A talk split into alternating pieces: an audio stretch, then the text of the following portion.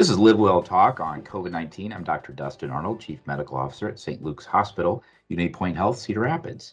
In today's podcast, I'll give an update on COVID 19, what we're seeing in the hospital. Also, we'll get into the new variant that's in the news, as well as the uh, approval of the uh, pill for mild to moderate uh, COVID infections. Uh, and then uh, we'll finish up the podcast with another session of mailbag where I'll answer uh, listeners' questions.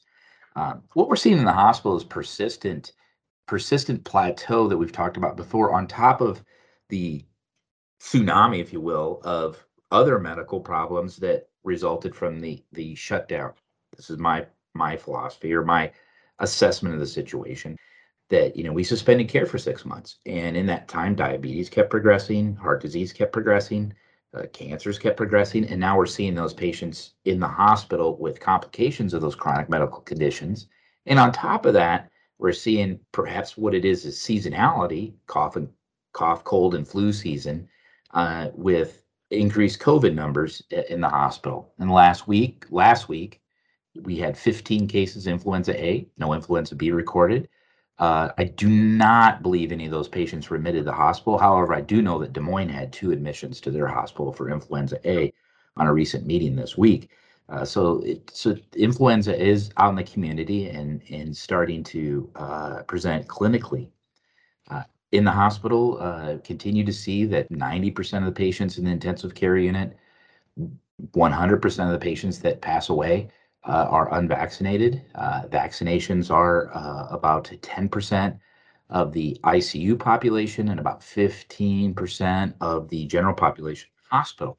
Um, and again, that illustrates the need that uh, uh, the vaccines, as we've said before, they prevent death and prevent you from being in the hospital or the intensive care. And you know, sometimes people say, "Well, the chances of me dying from COVID are less than being struck by lightning." That's absolutely correct. However, you still don't stand underneath a tree during a thunderstorm. Uh, and getting vaccinated is basically you not standing underneath a tree in a thunderstorm. It protects you from that lightning strike that potentially could happen, and it takes away the risk for that happening. And strongly recommend the vaccinations. In regards to the vaccination, the booster uh, was recently approved for Moderna and Johnson and Johnson, uh, and it, they changed the wording from a may receive it to should receive it, uh, and that is for the entire population over the age of 18. Um, again, I think we need to prioritize uh, the patients with high risk uh, with chronic medical conditions over the age of 65, but the boosters are available. And I, I do think the boosters are having an impact because the immunity clearly is waning from um, the original boosters, the original vaccine series. But we see that in the hospital. Uh, patients uh, just just reviewed a patient's case right prior to the podcast that was vaccinated completely in May here now is uh, November, and the patient is positive for COVID and going to receive the monoclonal antibody. Uh, so it does happen, and the boosters will help that. The FDA did approve, uh, uh, let me rephrase that, the FDA authorized emergency use authorization. They didn't approve it, they authorized for ages 5 to 11 to receive the vaccine series of the Pfizer.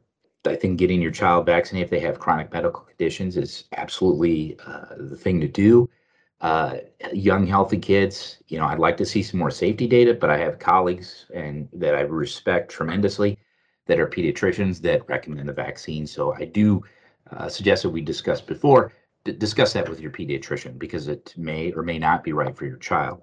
The Om- Omicron variant is the latest variant that was identified in Africa, in South Africa, Botswana, and has moved to the United States. As of yesterday, they announced a case. Uh, this variant is causing rather mild symptoms. We do not have evidence that it's more transmissible at this time. Uh, we do not have evidence that it's more um, virulent. Uh, as we've talked multiple times before, and it's common knowledge that viruses tend to evolve or mutate and become weaker.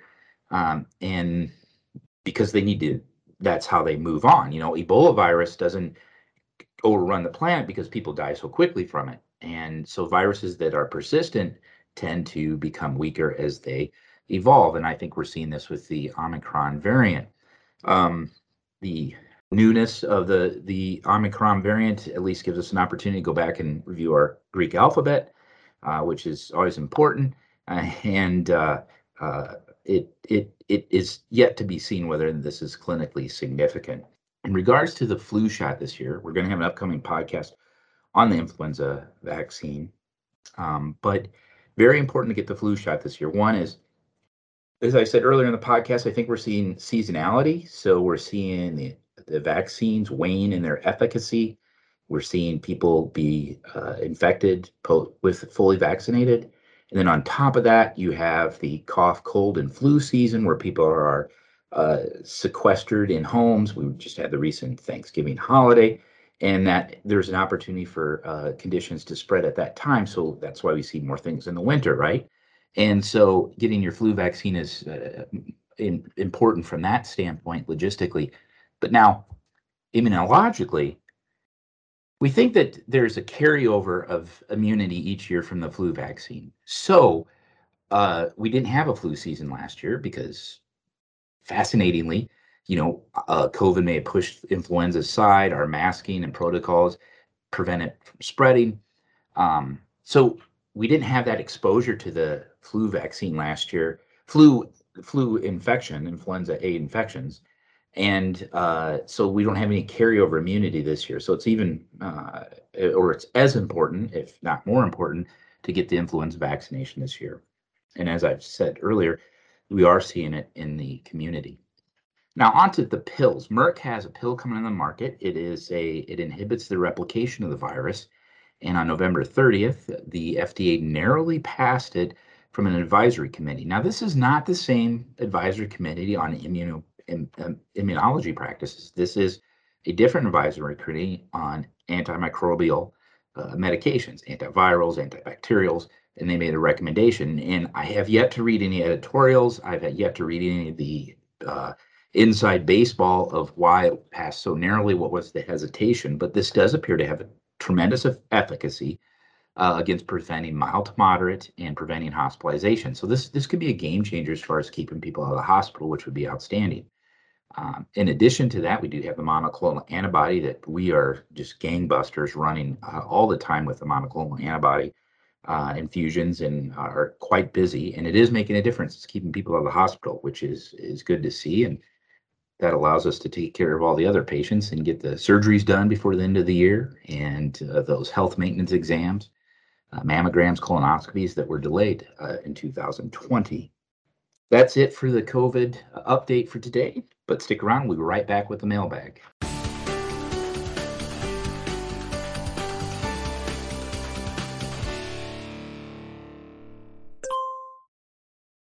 Welcome to the mailbag. The mailbag is a new segment on the podcast uh, where I'll answer uh, questions from uh, listeners that can be submitted uh, ahead of the podcast, and it can be on COVID 19, it can be on uh, therapeutics, diagnostics, it can be on general medical issues, or even a follow up from a previous podcast that you, you had a question on.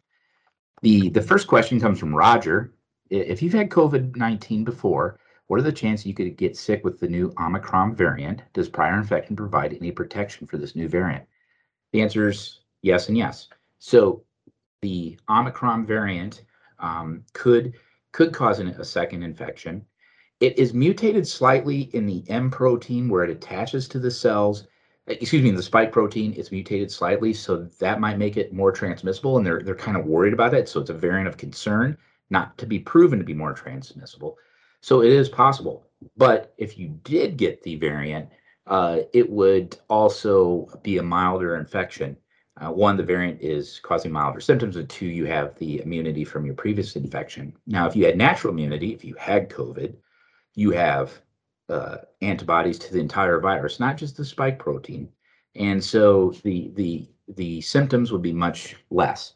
Um, of the two cases that I know of where the the the individuals had COVID in 2020 and then got it again in late 2021. Uh, both those patients, so it's only two that I know of, uh, were, it was milder the second time, indicating that the, whatever degree of natural immunity they had uh, did lessen the intensity of symptoms. And we are not seeing patients admitted to the hospital with second infections. Uh, so that that is quite reassuring uh, that the immunity is protecting those patients from being coming. It might not be protecting them from getting it, but it is protecting them from becoming so ill that they require hospitalization. Um, the next question is from Sandy. If a person had both doses of the COVID 19 vaccine and the booster and is around family members who have not been vaccinated, who is at risk or what is the risk for all parties involved? Well, we know the answer to that. Uh, there's the in the uh, Massachusetts, they had that uh, party uh, where individuals were present that had fully vaccinated and individuals present that weren't fully vaccinated. The unvaccinated people were at greater risk and had a greater percentage of them did come down with COVID 19. The vaccinated people uh, had a significant uh, less risk, but they did become infected, and none of them required hospitalization. So in those scenarios, you would still be at risk. You could still get the virus. Vaccines don't prevent you from getting the virus. The vaccines prevent you from being overwhelmed by the virus by by uh, immune response. And so those at risk would be those that were unvaccinated and less degree of vaccination, again, preventing hospitalization and, death if you are vaccinated. And such an important thing. Um, if you're at high risk, uh, over the age of 65, you, the booster is is imperative. I think you should receive the booster right away. Uh, that will help prevent uh, hospitalization, and particularly if you have chronic medical conditions. Our last question is from Derek. Uh, with the news of another variant discovery, can you explain how variants happen, and will there ever stop being new variants? Variants happen because viruses naturally mutate and become different uh, variants. Now let's let's talk about a variant and a strain. A variant is a mutation that uh, changes the the makeup of the virus, but the behavior of the virus is essentially the same. They it causes a respiratory infection. A new strain is a mutation so abnormal that it actually now behaves differently. We haven't seen that with COVID nineteen. We've only seen uh, variants, and these happen naturally. And actually, they can. Um, someone a lot smarter than me knows how to look at the number of mutations from maybe the alpha strain, and they can tell like when a virus started to be in the population because by the number of times that it's mutated. So more infections means more mutations.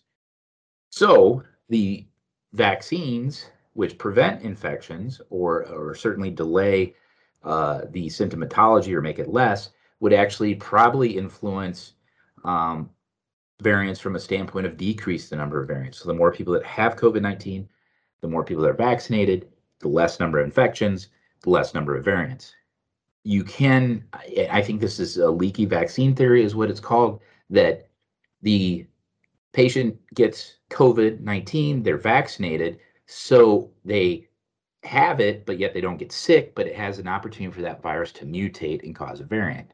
Now, that has been challenged by experts in the scientific community in the fact that that the variants are not related to the vaccines. And a, a, a, measurable observation is in India, the Delta variant came. So the Delta variant came, showed up in um, fall of 2020, I think.